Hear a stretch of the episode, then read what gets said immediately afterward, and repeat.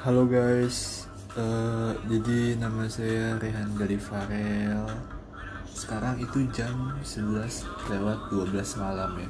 Saya baru mendapatkan mood nih buat bikin podcast ini. Itu adalah tugas ya, tugas biologi. Jadi podcast saya ini adalah lintas kilas rangkuman dari tugas yang sudah diberikan oleh guru saya jadi kita tuh akan membahas jadi kita akan membahas proyek genom manusia. Atau tuh dalam bahasa Inggrisnya The Human Genome Project yang disingkat sebagai HGP jadi ini langsung aja ya saya bacakan artikel tentang Human Genome Project ini. Jadi jadi ah, Tunggu, bentar ya saya bikin posisi enak dulu nih buat baca Oke, jadi itu proyek genom manusia atau dalam bahasa Inggrisnya Human Genome Project dilaksanakan untuk memetakan genom manusia sampai tingkat nukleotid atau base pair dan untuk mengidentifikasi seluruh gen yang ada di dalamnya. Proyek genom pada manusia sekarang berkembang pada tingkat yang lebih tinggi di mana kita masuk ke dalam tahap Freud, tahap di mana kita menggambarkan bentuk perwujudan dari hati manusia ke dalam genom. Dalam tingkat yang lebih lanjut, dikembangkan sebuah sindrom kapsul plasma yang memungkinkan manusia untuk membelah bagian void dalam hati manusia menjadi genom. Ini berarti kita dapat mewujudkan genom manusia ke dalam bentuk material. Bentuk dari genom beragam, tergantung dari situasi manusia tersebut saat genomnya keluar. Nah, dari tadi kan saya menyebutkan kata-kata genom-genom sering sekali ya jadi apa sih genom tuh kalau kalian nggak tahu genom itu apa ya jadi genom tuh kalau bahasa Indonesia tuh ya udah tulisannya sama G E N O M genom. Tapi kalau dalam bahasa Inggris genom itu G E N O M E genome. Genom bacanya ya. Jadi genom itu dalam genetika dan biologi molekular modern modern adalah keseluruhan informasi genetik yang dimiliki suatu sel atau organisme atau khususnya keseluruhan asam nukleat yang membuat informasi tersebut. Secara fisik, genom dapat terbagi menjadi molekul-molekul asam nukleat yang berbeda sebagai kromosom atau plasmid. Sementara secara fungsi, genom dapat terbagi menjadi gen-gen. Istilah genom diperkenalkan oleh Hans Winkler dari Universitas Hamburg, Jerman pada tahun 1920. Mungkin sebagai gabungan dari kata gen dan kromosom atau dimaksudkan untuk menyatakan kumpulan gen. Setiap organisme memiliki genom yang memiliki informasi biologis yang diperlukan untuk membangun tubuhnya dan mempertahankan hidupnya serta diwariskan ke generasi berikutnya. Dengan sejumlah interaksi kompleks, urutan nukleotida komponen penyusun asam nukleat digunakan untuk membuat semua protein pada suatu organisme pada waktu dan tempat yang sesuai. Protein ini menjadi komponen pembentuk tubuh organisme atau memiliki kemampuan komponen pembentuk tubuh tersebut atau mendorong reaksi metabolisme yang diperlukan untuk hidup. Terus secara umum terdapat perbedaan ukuran genom, jumlah gen, dan densitas gen antara prokariota dan eukariota. Prokariota memiliki genom yang lebih kecil dengan jumlah gen lebih sedikit dan densitas gen lebih besar bila dibandingkan dengan eukariota.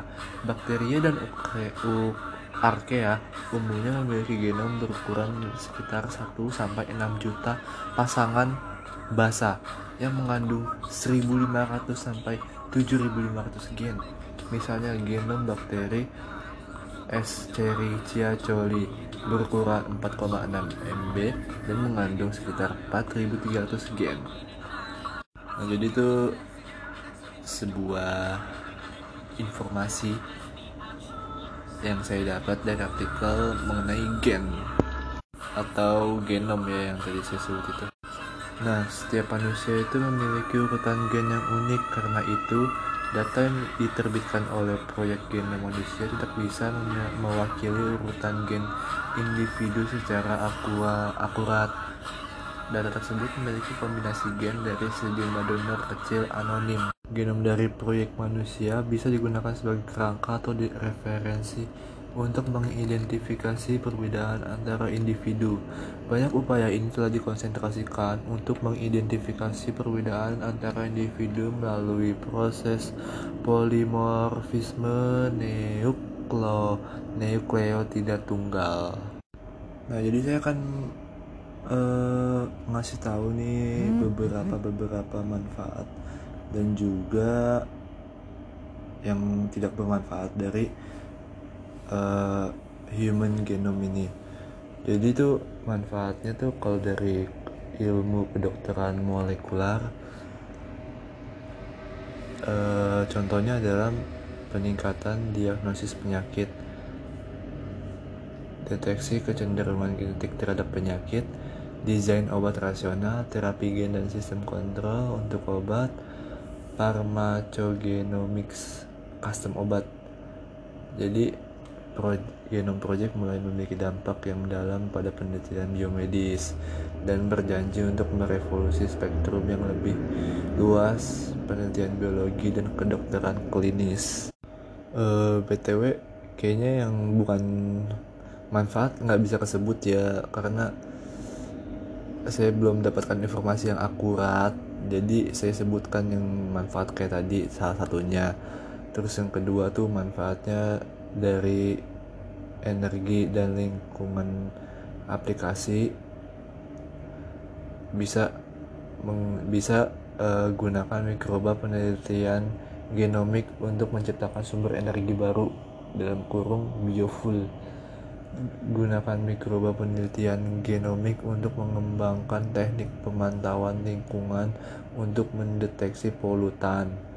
Terus uh, uh, menggunakan mikroba penelitian genomik untuk aman rehabilitasi lingkungan efisien dan menggunakan mikroba penelitian genomik untuk penyerapan karbon Oh nih guys, jadi baru nemu ya penilaian resiko resiko. Jadi resikonya tuh uh, menilai kesehatan, kerusakan dan risiko yang disebabkan oleh paparan radiasi termasuk paparan dosis rendah. Terus ada penilaian kesehatan, kerusakan dan resiko yang disebabkan oleh paparan bahan kimia mutagenik dan racun penyebab kanker. Dan juga ada mengurangi kemungkinan mutasi diwariskan jadi tadi tiga tadi itu bahaya dari uh, project genom ini ya sebenarnya sih setelah saya baca-baca dari berbagai artikel di Google lumayan seru juga walaupun saya nggak terlalu paham-paham banget. Tapi saya mungkin akan coba untuk memahaminya lagi. Ya sekian dari saya.